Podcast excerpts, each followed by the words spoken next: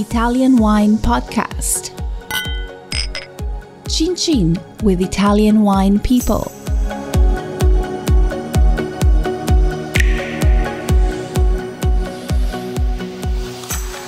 Italian Wine Podcast, as Wine to Wine 2020 media partner, is proud to present a series of sessions chosen to highlight key themes and ideas and recorded during the two day event held on November 23rd and 24th, 2020. Wine to Wine 2020 represented the First ever fully digital edition of the Business to Business Forum. Visit wine2wine.net and make sure to attend future editions of Wine to Wine Business Forum. Here we are. Again. So, ladies and gentlemen, welcome to our second session um, with Polly Hammond. Uh, I have to declare an interest right now, which is that Polly and I uh, work together. Um, we started working together on a set of sessions a bit like this called The Real Business of Wine. And we now do some consultancy together uh, for various clients. And I think, I sometimes think of myself as being the middleman, if you like, because there is the world of wine and there is the world of digital, the world of digital marketing. And these two don't necessarily always uh, touch very closely. And Polly, who I've known since I think we first may have met at a wine to wine, we certainly did did uh, spend some time at wine to wine, uh, is one of the people who understands digital and understands wine. And I have my own experience of the digital world has been a relatively recent in the last sort of five years, but I owe a huge amount to Polly in terms of my learning experience. And what we're going to have today is of an instant masterclass. So Polly is uh, born in America uh, has grown up uh, there, uh, seeing all sorts of different parts of the American scene, including politics and all sorts of other areas, and went to live in New Zealand, I think 14 years ago. Is that right? 20. 20, 20 plus. So been in New Zealand for all that time and has been doing digital marketing for a very long time for a wide variety of clients and um, finds herself having to explain quite often what digital marketing is compared to other marketing. What I always say is that one day we will stop talking about digital marketing the same way that we we stop about you know there's advertising there's marketing and digital is going to be one part of the whole. And I think that's going to be one of the things that uh, Polly's going to be talking about. We've already got some very good questions coming in, which are very practical. I think this session should be very much about how wineries that are not currently using digital marketing uh, could actually benefit from doing so. So, Polly, over to you. Yeah. So it's actually really nice to be back. And I think that doing this in this platform at this time, I've got two screens going. We have the chat here. We've got the video here. You're in the UK. I'm in New Zealand. We've got people from all over the world in the middle of the night doing this. I think that this, what Stevie's created this year actually really represents how wine has changed because heaven hmm. knows last year in Verona, none of us expected that the world was going to be what it's been since then. And it has certainly been a very, very busy year on the digital front. But what we've seen is that a lot of people have a kind of vague understanding of digital, but don't necessarily know how to do it right. And that's what I want to solve today. I want to answer some of the questions that we deal with on a day to day basis. And hopefully everyone can walk out of the room with an idea of where they need to spend, what they need to spend, what they can do in house, where it's worthwhile outsourcing so that digital for them can be a profitable um, experience. So I guess the first thing that we have to start with is the degree to which our customers have changed over the course of the past 10 months. I have some statistics. I won't bore you with too many of them, but here are the key ones that we need to bear in mind when we're dealing with wine. Um, by April of this year, 33% of consumers made their first ever online grocery order in the past three months. Buying something like groceries that keep us alive is such a groundbreaker for how we interact in the digital space. Sorry, Polly, can I just ask where those statistics are from? Was that? Yeah. So in this case, these come from the states. Um, they're all U.S. statistics. Don't worry, there aren't going to be too many of them. So the second one, 50% uh, of global customers do not expect to resume shopping normalcy for what they describe as a very long time. So this is not ending. And the, the, the clincher that we all saw around about March when the whole world was in lockdown was that wine.com sold five times their normal monthly um, rate, selling 50,000 bottles in March alone. So now we know that people are buying their necessities online. They're not going back to shopping like normal. And absolutely, we have gotten very comfortable with shopping for wine online. And this has changed the sales landscape for our industry. If we look at wine tourism, which of course has been the driving force of many of our economies, we are also faced with ongoing shifts and adaptations.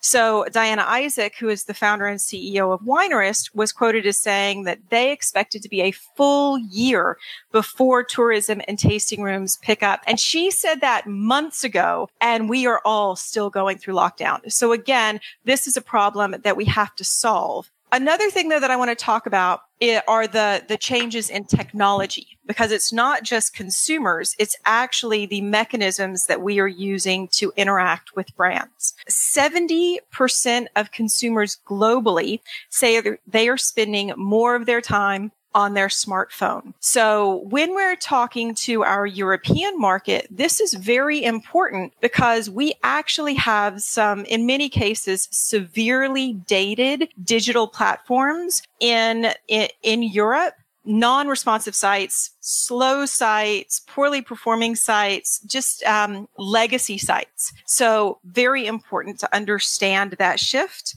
And email open rates are nearly 50% higher than they were before lockdown happened and super important conversion rates. So that is the rate at which someone performs an action we want them to perform have increased by 80%. So now they are on their phones. They understand how to shop and they're willing, they're understanding, they're the in intuiting how to do the things that we want them to do. So our, our customers have changed. Their expectations, their reality, their priorities, their access has drastically shifted. But us, wine marketing, not so much. And we're trying to, and we're trying to find a way. And I know that I stood on that stage in Verona last year and I said, this is a war of attrition. And we have seen that happen in this year, a very clear stratification of the wine brands who are willing to learn how to do digital right the ones who are figuring it out, but it's taking, it's a little bit longer, not going so well, and the ones who just can't adapt. And I know from information coming out of the West Coast of America, there's never been the number of merger and acquisitions that we've had since March. So, you know, these are, these are future proofing our brands. So the question is, how do we know what to spend? How do we know where we should be spending it? How do we know when it's worthwhile to bring somebody in? And these are the practical matters that I want us to talk about today. And fortunately, Robert, because you and I have done enough together that sometimes we like share a brain, you know, you touched on exactly what I have here. Look, there is no digital marketing. That is the very first thing that we must embrace as marketers. We are the consumer advocates in our offices, in our boardrooms, in the winery. You know, we are the person who brings the empathy and the concern and the relationship to our organization. And when we are championing that cause, we have got to be the one to shift our own mindset and our own language. And we need to stop talking about digital marketing and we just need to talk about marketing. That puts it into perspective often for the second elephant in the room, which is leadership buy-in.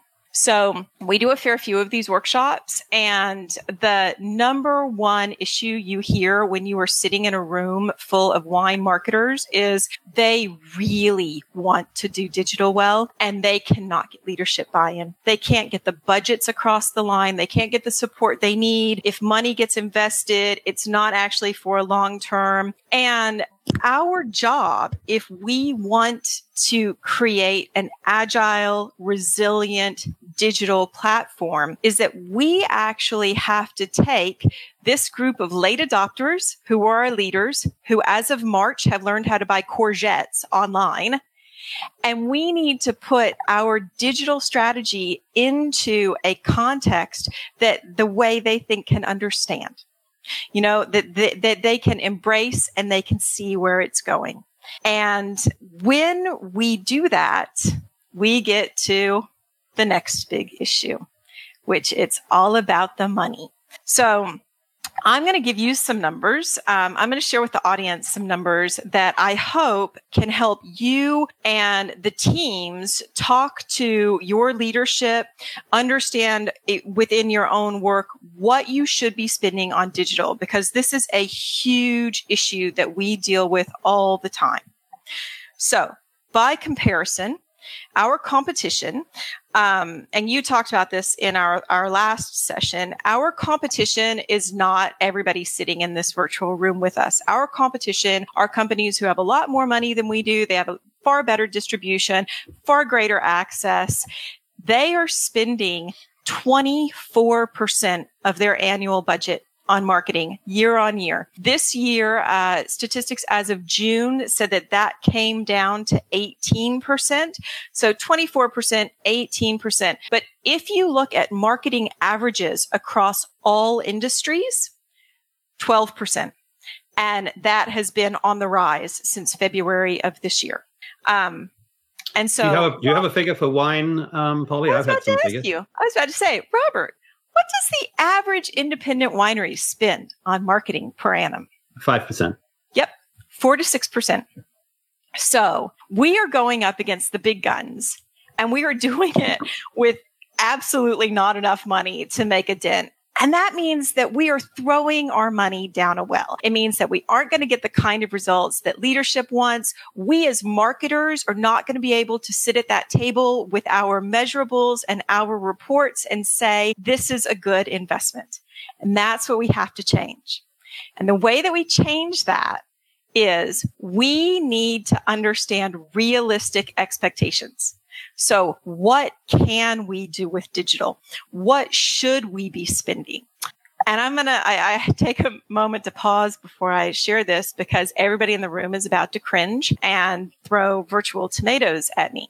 So 4%. You might as well just put your money in your pocket, go on holiday to Fiji or wherever it is because there's no point spending it. You're not going to get anywhere with it. I'm very, very sorry.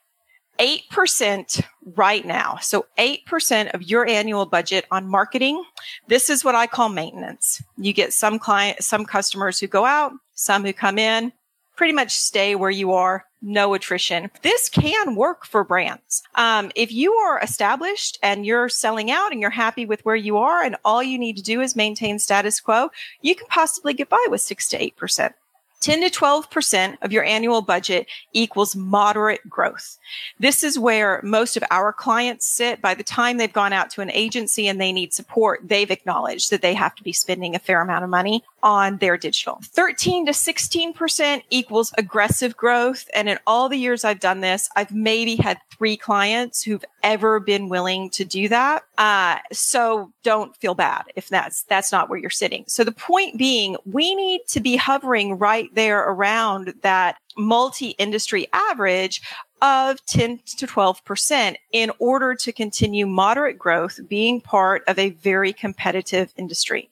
So now let's actually break that down into our digital spend. So traditionally, um, well, not traditionally because digital is not traditional. Um, for about the past five years, we have seen the digital spend. So this is the percentage of the marketing budget that goes toward digital communications, marketing strategy, labor, analytics, any of that comes in at somewhere between 45 to 65% of your budget based on your particular model. Um, and this is going to be unique to every business, how you distribute, where you sell, how many markets, you know, what your labor costs are. The interesting thing about that is that in 2020, we have seen industries that are not traditionally heavy spenders in digital actually move further toward that 65%. So these are the kind of numbers that when you're sitting at a table and you're saying, what the hell should we spend? What does this look like? That's, that's really where you need to be, um, running your numbers and modeling. I'm a huge fan of spreadsheets. Work it all out on paper before you spend a dime. Know where your money's going and understand why. Can I throw out a question there? Yeah in the movie business, it's famous that if you spend 100 million on making a movie, you spend 50 million on marketing and getting the word out there. And if you spend 200 million, you spend one, you spend 100 million. If you make a low budget movie and you only, you've made a movie for 50 million or 10 million, which is possible, if you've only got five, if you're spending the industry average, which is 50%, you've only got five million to tell people about the movie and you're competing in cinemas with the other guys who've just made the Bond movie or Avengers movie and they've got a hundred million. Does that percentage equate to your turnover? Does it, is it, unfortunately, I hate to say this, but is it, do you need to spend a higher percentage on a smaller turnover to get any kind of return? That's a really interesting question. So there are a few things to parse out from that. The first thing is bear in mind that Hollywood does something called Hollywood accounting. So don't trust their numbers too much. Wine can be guilty of similar accounting. So we need to actually have good financial strategies in place. Second thing, um, it's funny in our last session, there was a question about over marketing. What is one of the things you know when a company, when a, a studio is pouring money into their marketing. It's going to be a shitty movie. It happens all the time. And look, as a marketer, I'm going to say we've all seen brands that are terrible brands that have tradition, have, have fabulous marketing. And, you know, it works. It's not personally what we do because those aren't the kind of clients that we work with, but marketing builds a connection and a story and and that can be used for good or evil you know with great power comes great responsibility uh, but can i come back to slightly opinion on the mm. opinion down and saying is there a, a figure beneath which you really aren't going to get very much return. Forgetting the yeah, percentage. Honestly, if I say, you know, I've only got a thousand dollars, what am I going to get mm. for a thousand dollars? Fragments. Okay. So some ways that you need to budget this out is that there are pieces of digital that fall into capital expenditure. So that, that stuff like your website, you know, um, and that needs to not be a part of that per annum budget. Um, I think that one, it really depends upon your goals, what you're trying to accomplish. If you come to me and I'm not, we're not the cheapest people on the planet. Um, you know, I'll, I'll be super honest. You're probably looking at a minimum of 3,600, whatever your currency unit is, because we have to work on that model. $3,600 a month to be able to outsource digital. And that's, that's really like at the entry point for an agency like ours. I understand that there are lots of agencies with lots of. And what would a company get for that kind? So they're spending whatever that's forty something thousand a year. Mm-hmm. What are they getting for that? Bearing in mind that that is in addition to turning up at wine events mm-hmm. and doing traditional advertising and PR. What are they getting for that money? Okay, so um, this is actually kind of a good segue into something that I want to talk about here today which is let me first tell this story and then I'll answer your question. There is this gross misperception that has been perpetuated by companies like Wix who sell their free websites all over the place. That DIY digital is like manna from the heavens. You know, you're going to go out on a weekend and you and your nephew are going to build a website. And the next thing you know, you're going to have, you know, the angels pouring gold and followers on you. And, um, and this is because people, when they think about digital, they think about the shiny website. They think about the skin or the facade. But good digital is actually about the data. It's about understanding all of the data points that go back to what you were talking about in the last session, what I talked about last year, which is we need to understand who our consumers are why they're engaging with our brand, why we matter to them, how we can do better for them. And so the spaces, let me just talk a little bit about the DIY stuff and I will come back to your question. the spaces that we see brands unfortunately kind of crash and burn in have to do with setting up that data foundation so that they can grow, improve, sell. And the key places that those are a problem are their Google Analytics are set up incorrectly because again, there's this idea that you just like jack in a code and the next thing you know, you're going to know everything about your consumers. So you actually need to go in and set up your Google Analytics correctly, which can mean turning on demographics. It can mean setting up filters so that it gets rid of all the cruft and the bots. Um, I've just realized I'm talking fast and those poor translators are going to have my hide. I'm so sorry. Um, and and but also having conversions so that you can easily track and report effectiveness. You know are you are you accomplishing your goals? So you've got your google analytics you've got things like a facebook pixel which I go in everyone just go back to the office and set if you're on facebook set it up under a business manager. Stop doing things from your facebook admin page. It's a terrible way to market. Set up a business manager, set up your pixels change your GDPR notice because you've done it. Even if you're not choosing to market using those channels, though they take time to train their machine learning effectively. Okay.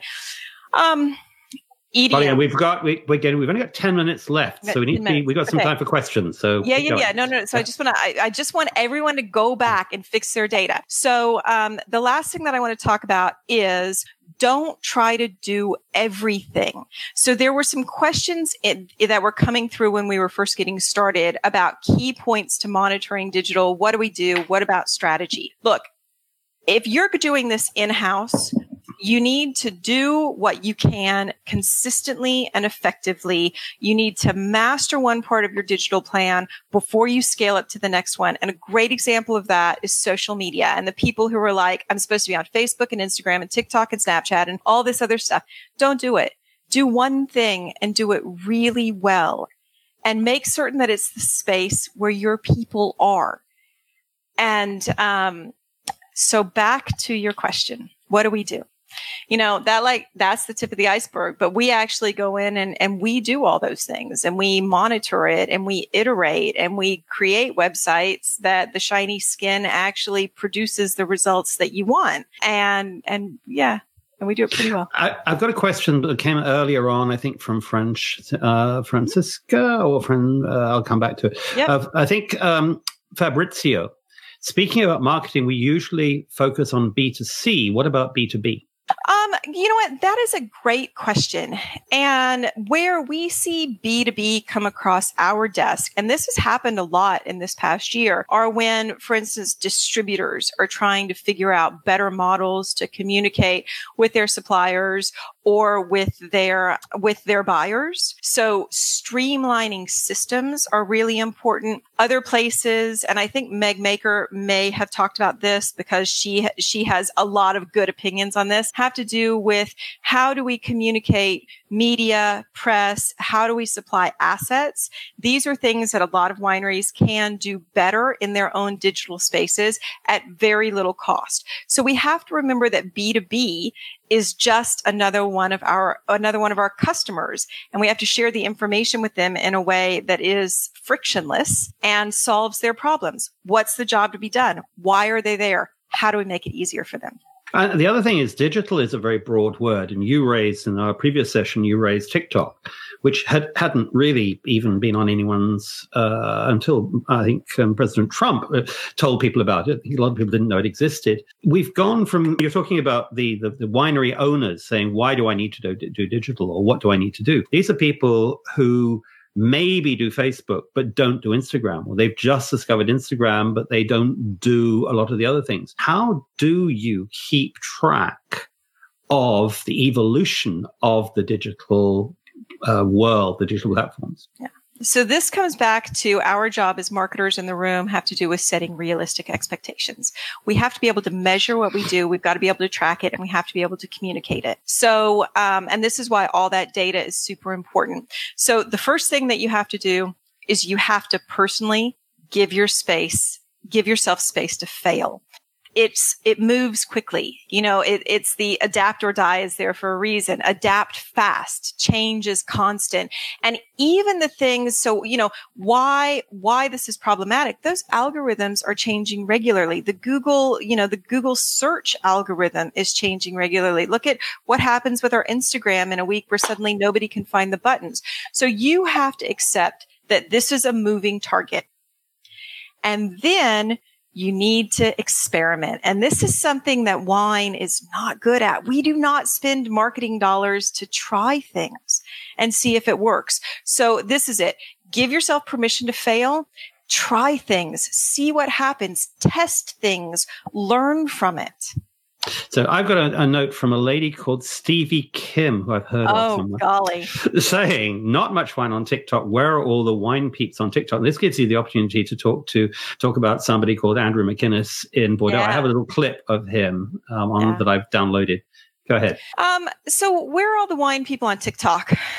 Uh, I, I, think they're sitting in a wine bar with their 50 year old friends using Facebook. That's where they are. Um, I think that TikTok is uh, baffling for a generation of non social media natives because the, uh, again, talking about fast moving. I mean, this is, this is like zeitgeist like we are living and breathing it on TikTok. If you want to be successful on TikTok, you are paying attention yourself to TikTok and you are getting in on the act. The Capri Sun Fleetwood Mac um, TikTok that basically introduced TikTok to a lot of old folks. My teenagers knew about it two weeks before it went viral because they live on TikTok and TikTok and they pay attention to it. Stevie and her team have actually done a really good job learning to embrace TikTok. Andrew McInnes has embraced TikTok recently. Um, there's there's a bit of a story. Andrew McInnes from a, from a Chateau Cardon, La Cardon in Bordeaux. La Cardon, that, that's correct. So the thing about it though is that we live in an industry that struggles with the notion of entertainment.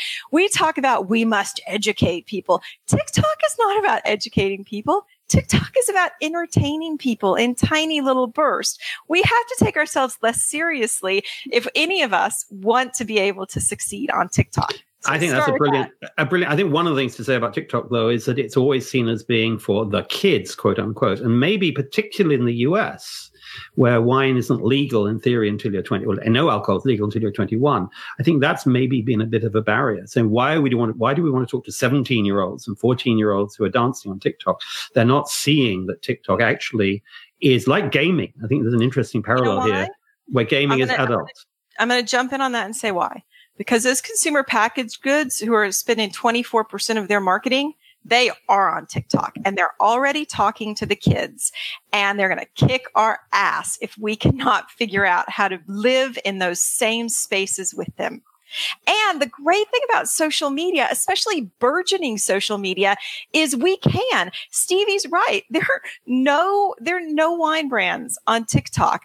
That means that there is a space that someone who is creative and interesting and entertaining and willing to fail and take a risk and experiment, they can actually get in on the ground floor of that as, as, as Stevie has contributed, take your job seriously, but not yourself. I think that just we're very close to an end here. But what I'd say, one question though, how does you started off by saying, actually take the, we both said, take the word digital off marketing. How do we combine if you like, the clicks and mortar, bricks and mortar, the, the, the digital and the real life. So here, all of us, I'm really gutted not to be in Verona doing this live. As I said earlier, and Stevie, the thing that Stevie's created here was, it's not just an event where we talk in conferences. We go and meet in the bar, we sit down, we enjoy food, we do stuff. How does digital and flesh and blood how do they interact and how do you see that happening in the you future know, the, the only space that they don't mesh is in our own heads. Like that's really it. If we, if we throw out all of our preconceived notions of what, uh, of what a person to person relationship should feel like. We've exceeded marvelously this year, all of us. I mean, look at how comfortable we've become. Now, if you're talking about the actual tasting experience, I have to refer to people. I have to look at 67 Pall Mall, who've done a great job with their sample sets. The online wine club, if I, I hope I get that right, that's got the little Capri Sun style like mm-hmm. juice boxes. So again, you know what? We can sit back. I started with saying uh, uh, this is a war of attrition. We can sit back and say, oh, this doesn't work for the way that we've always done things. Or what we can do is say, what's the new way? What can we learn from every other industry on the planet? To do that. We've got a question we probably don't have time to answer because I think we are going to be thrown out. Can we? We have to close, but um, you need to get back in touch with us. Find us on, on LinkedIn. Is probably the best bet. Talking about advertising limitations for wine on digital platforms, but we'll talk yeah. about that some. That's else. a big topic. So thank you, Stevie. Thank you for arranging all this. Thank you, Polly, and thank you for everybody in the audience. Please hang around for the rest of the sessions today. I certainly will be. So, and I hope to see all of you in the flesh in Verona next year in happier times. Thank you. Listen to the Italian Wine Podcast wherever you get your podcasts. We're on SoundCloud, Apple Podcasts, Himalaya FM, and more. Don't forget to subscribe and rate the show. If you enjoy listening, please consider donating through ItalianWinePodcast.com. Any amount helps cover equipment, production, and publication costs. Until next time, chin chin.